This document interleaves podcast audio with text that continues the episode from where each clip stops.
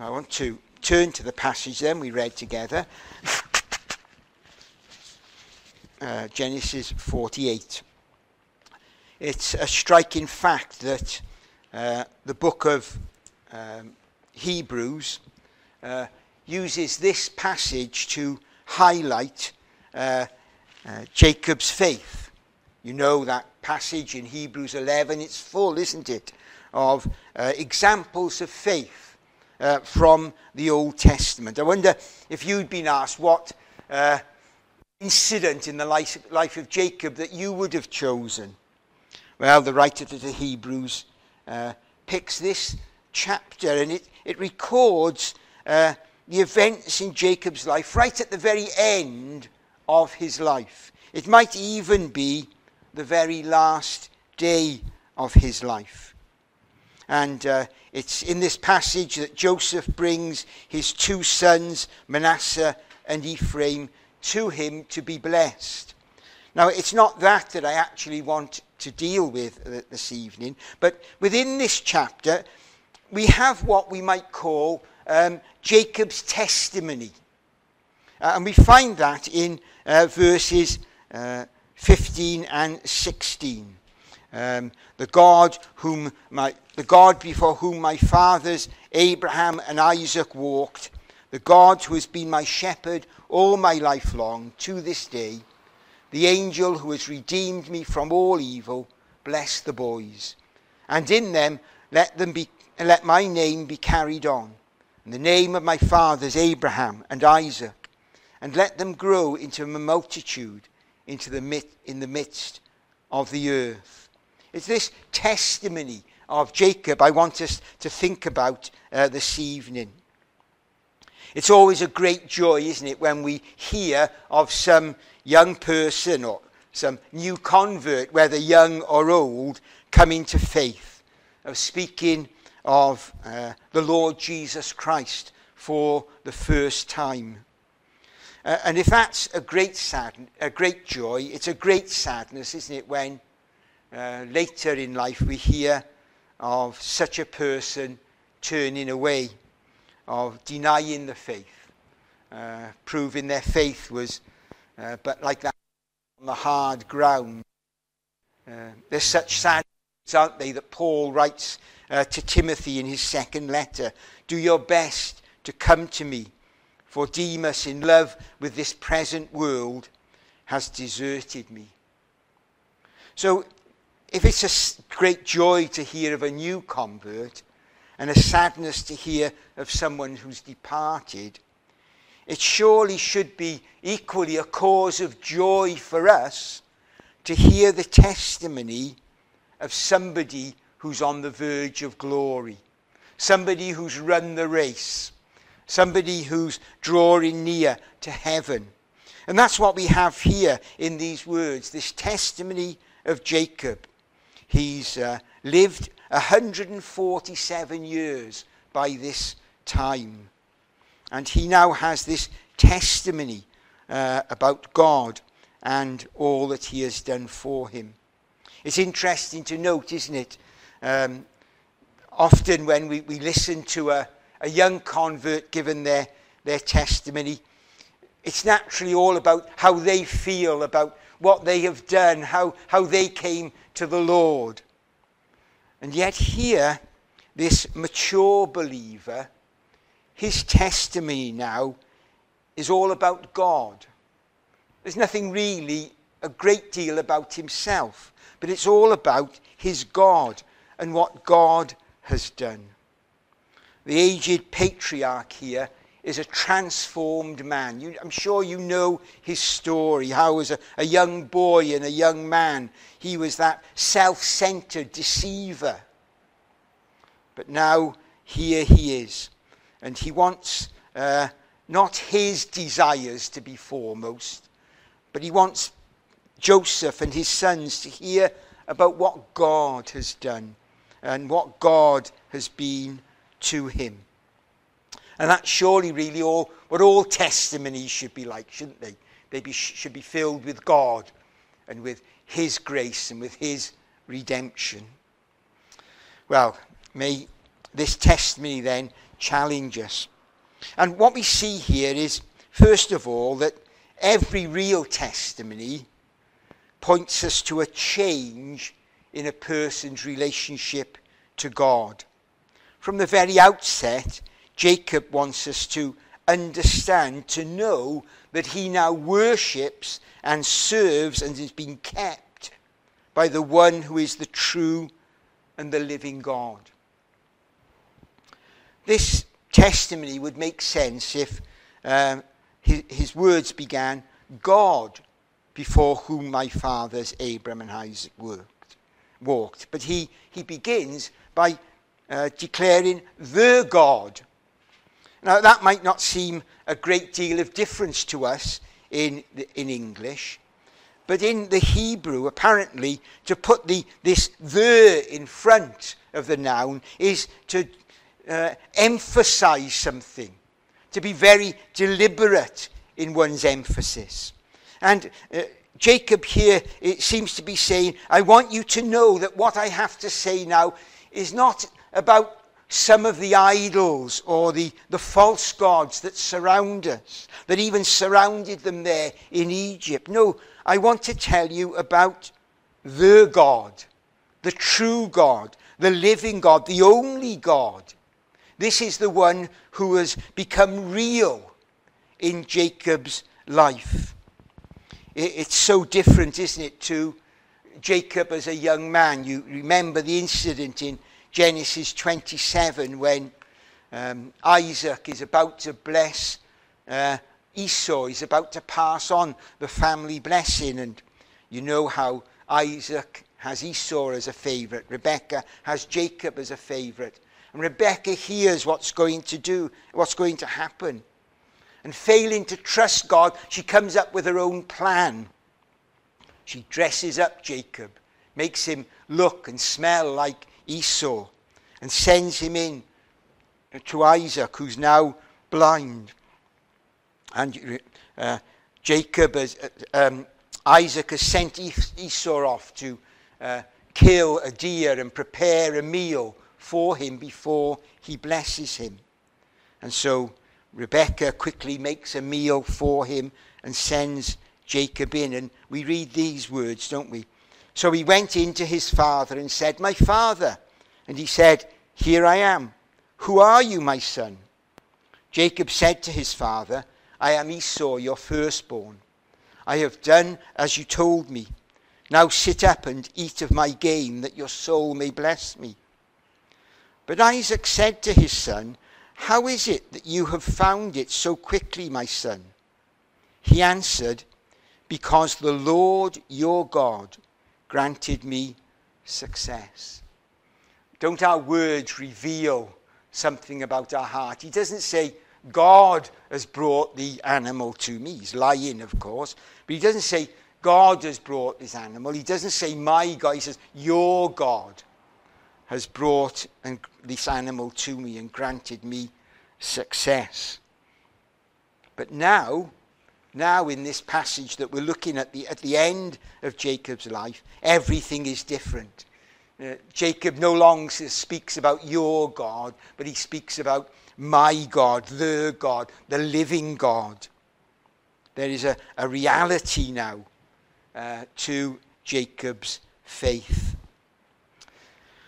And he wants us to know that the God whom Abraham served, the God whom Isaac served, this true and living God is now the one that Jacob has served and knows.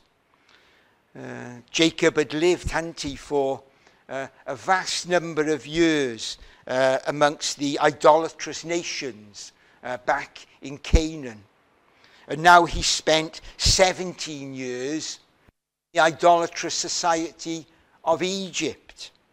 And yet, in all that, we see here how his faith triumphed, how it has matured and grown, so that at the end of his life he can say, This God, the true and the living God, is my God.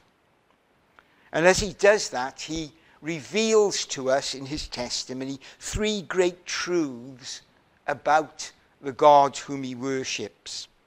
I want us to look at those three truths now.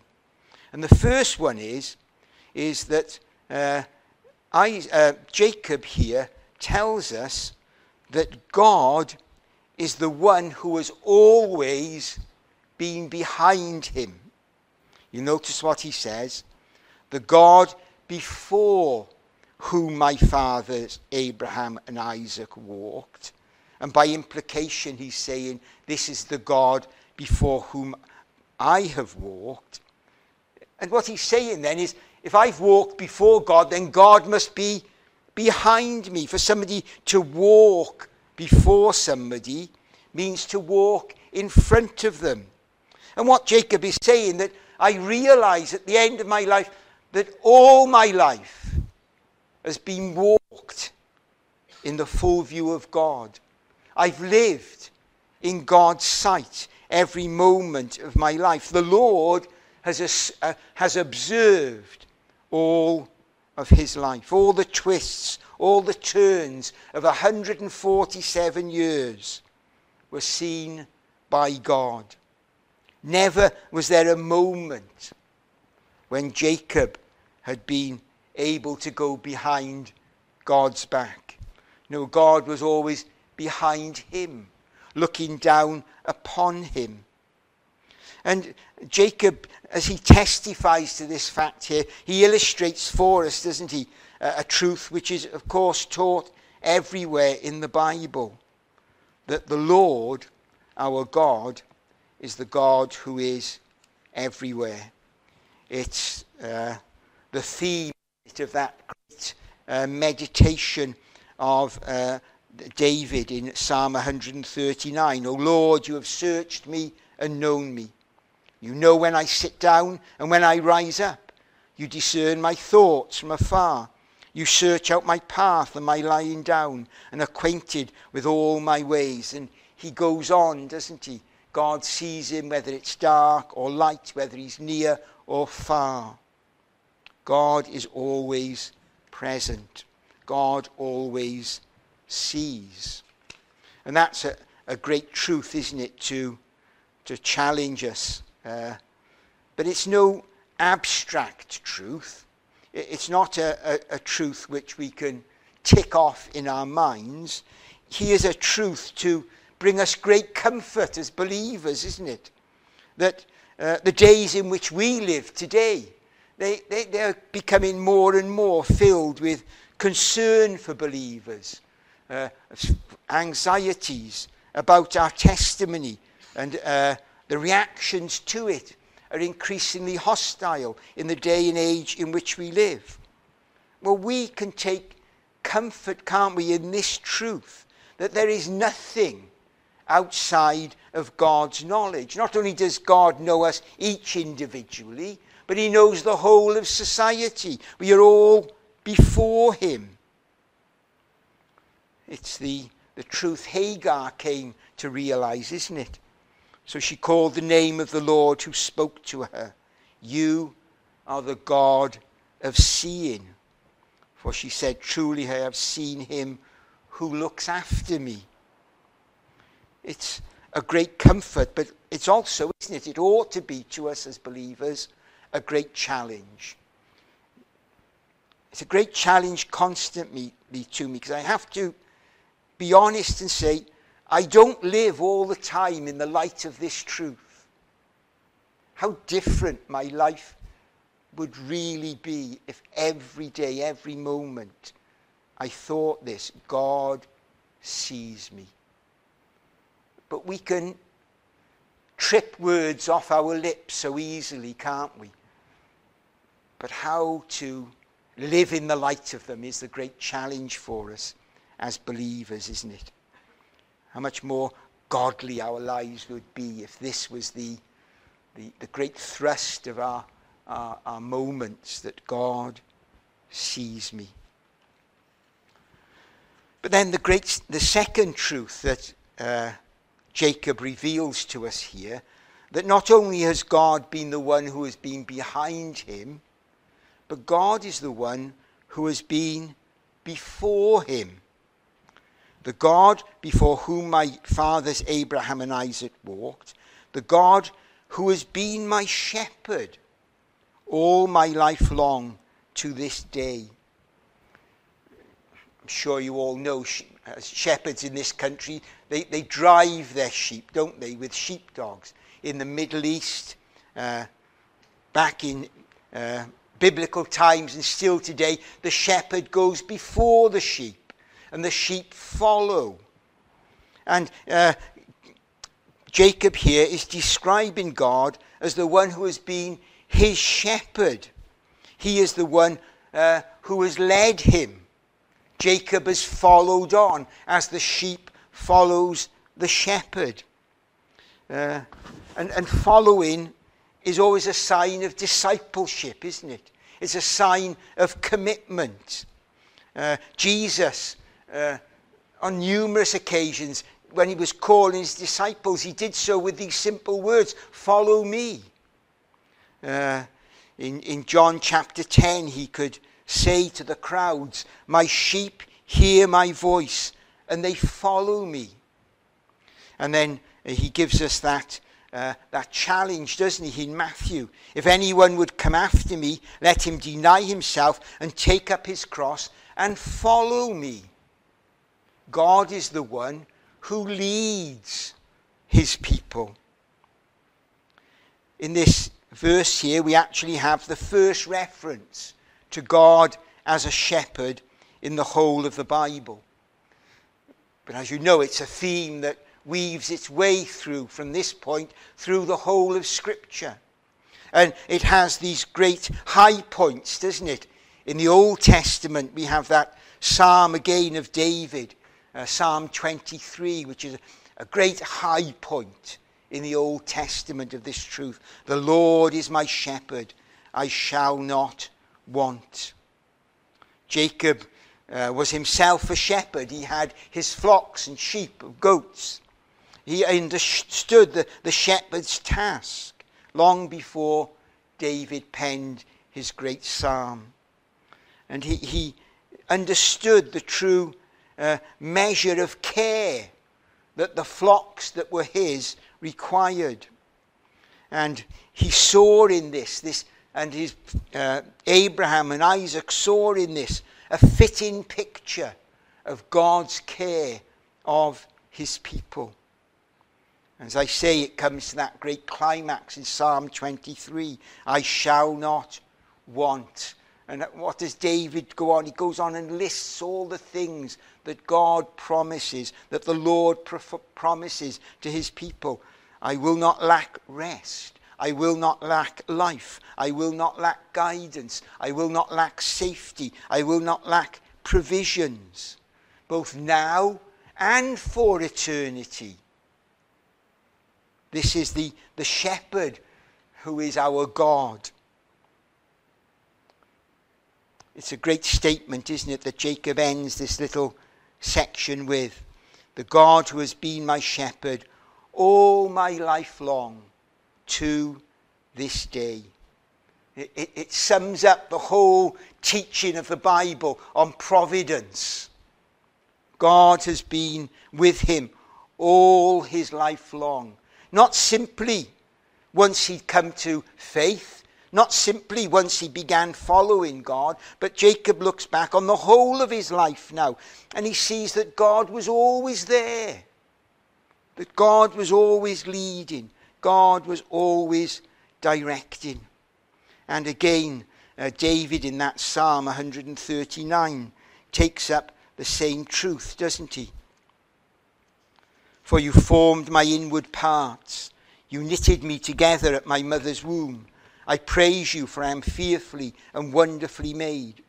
Wonderful are your works, my soul knows it very well. My frame was not hidden from you when I was being made in secret, intricately woven in the depths of the earth. Your eyes saw my unformed substance. In your book were written every one of them, the days that were formed for me, when as yet there were none of them.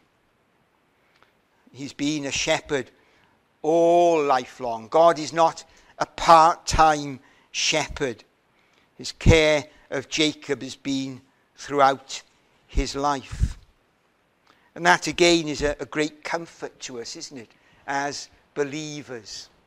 That not only does God see us and knows our concerns, knows our trials, knows our difficulties, but He actually leads us through them and knows them before we know them. Uh, we, we sing, I do not know what lies ahead. And, and we're, we're all glad that's true, isn't it? We don't know what is coming. But God knows. And God is leading and God is preparing and providing for us. So that should be a great comfort to us again as believers. But then, thirdly, Jacob reveals another great truth that this God who is behind him and before him is also the God who is beside him.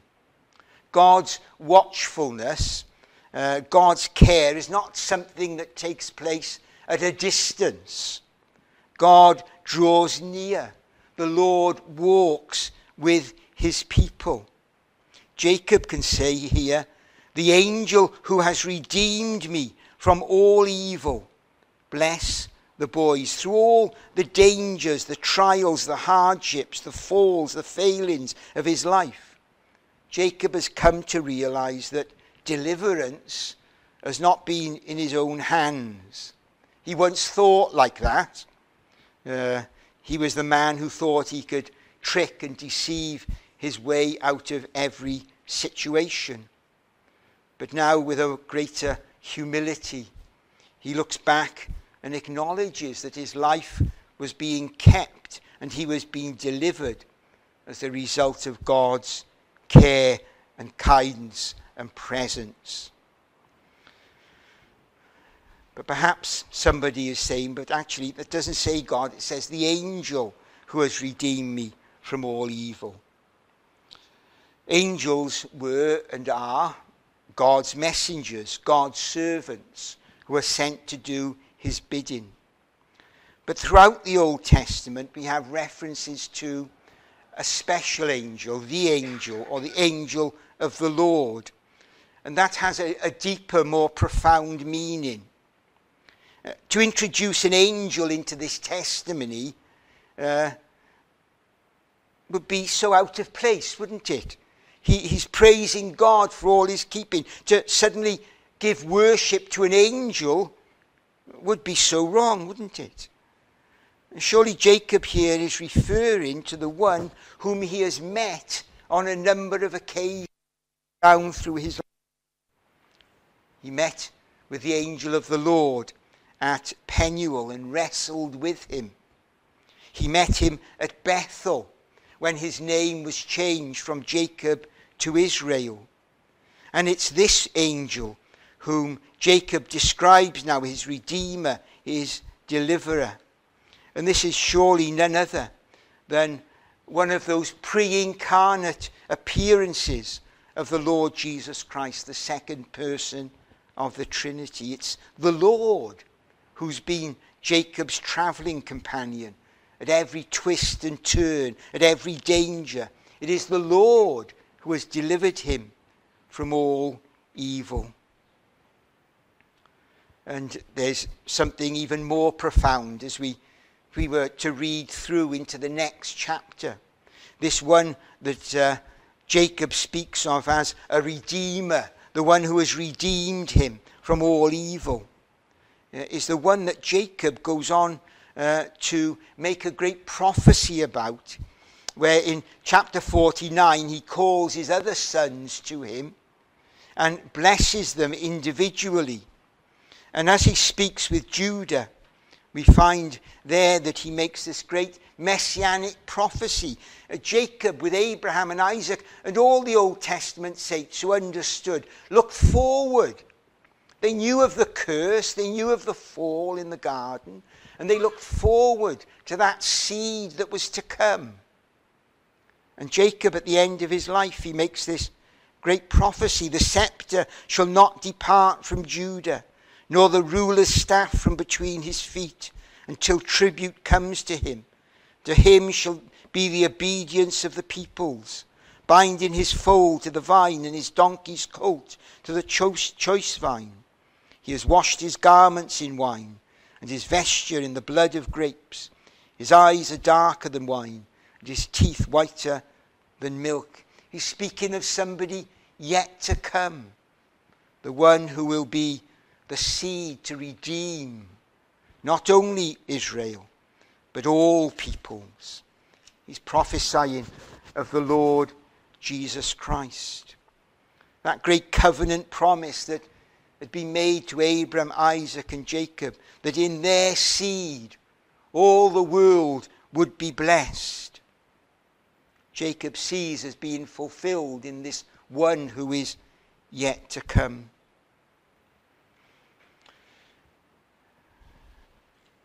After Jacob had blessed Manasseh and Ephraim, he called his other sons, and we see that great prophecy being proclaimed, looking forward to the coming of the Messiah, whom we now see in all the fullness, with the whole of Scripture uh, revealed before us. He, he looks forward to that second great high point uh, that we've referred to once already. If the, the Psalm 23 is the Old Testament pinnacle of the shepherd theme.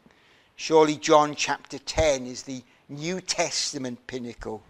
I am the good shepherd, the Lord Jesus Christ proclaims. This pre incarnate Lord, the angel of the Lord, has now taken flesh and come and dwelt amongst men.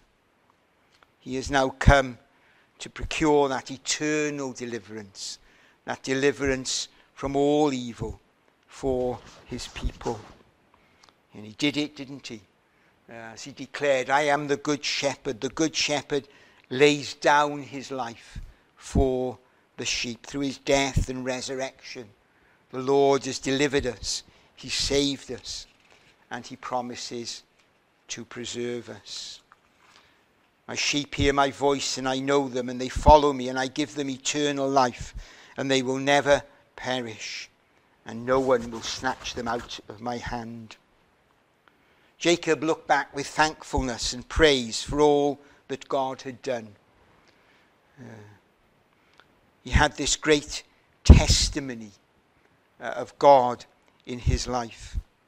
Uh, if he'd been with us tonight, I'm sure he would delighted to have sung, Praise my soul, the King of heaven. To his feet thy tribute bring, ransomed, healed, restored, forgiven, who like thee his praise should sing. And then lastly, as we close, Jacob's testimony here has just one more lesson for us, one more challenge. With his closing words, he expresses a desire that what he knows will be passed on to another generation. The Lord bless the boys, he says, and in them let my name be carried on, and the name of my fathers Abraham and Isaac, and let them grow into a multitude in the midst of the earth. I wonder when you, you read this passage, I wonder if you ever think about what Manasseh and Ephraim thought about their grandfather Jacob grandchildren often think their grandparents are a bit, uh, you know, oddball, don't they? Well, mine do anyway. I don't know why, but um, uh, but he'd been a nomadic shepherd for 130 years before they first met him. These two young boys, they uh, were given the wrong impression, really. I'm not sure whether it's a poor translation, but we're told that Jason, J, uh, Jason Joseph took them from his knees. But actually, these were, were young men by now. Uh, perhaps they were standing on either side uh, of Joseph. They, they'd, been, they'd grown up in the, the court of Egypt. In, in Pharaoh's court, they had the, the best that all that Egypt could offer. Their father was second in authority in the whole of the land. They wanted for nothing they could have had all that the world offered them. And yet, here is this old man, the shepherd, who says, I want you to be mine. I want you to follow me. I want you to carry on my work into another generation.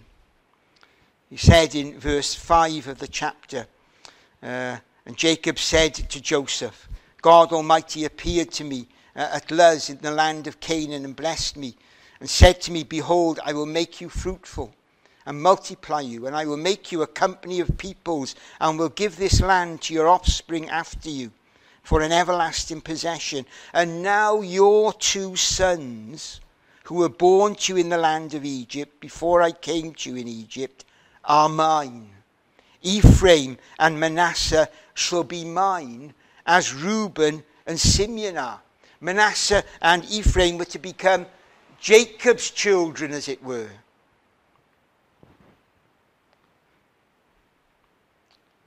What was their reaction? Well, they could have rejected, couldn't they, Jacob's call? They could have said that they wanted simply to go back to Pharaoh and to the palace and to the pleasures of Egypt. But these two young men, they'd known this man, their grandfather, for 17 years, all the time that he'd been in Egypt. And it would appear that they wanted what he had. How do we know that? Well, we're told, aren't we, that Manasseh and Ephraim became part of the people of God. They, Manasseh and Ephraim as individuals died in Egypt, but their descendants became slaves. Their descendants were delivered out of Egypt by Moses. They went through the wilderness. They became part of God's people. And they surely could only have done that if Manasseh and Ephraim had joined themselves to Jacob and his family. As we get older, our physical abilities weaken. But what of our zeal to see others come to know the Lord? Is that still as great? Whether it's only in, able to be in a, a life of prayer when activity is less able. It should never diminish, should it? Whatever age we are, we should be desiring that others might know the Lord whom we serve. Are we an encouragement to people who are following behind? Are we as grandparents an encouragement, encouragement to our children and grandchildren, parents to children, colleagues to colleagues in work, friend to friend, neighbour to neighbour. There are so many relationships, aren't there? I wonder when our last day comes, what people will say of us. It's nice to think, isn't it, that people will, say he was a good man or he's a good woman. But wouldn't it be wonderful if people looked back on our lives and said, that person had a wonderful God. That person had a wonderful Saviour. That surely is the end of our testimony, that people might not come to us, but come to the Lord.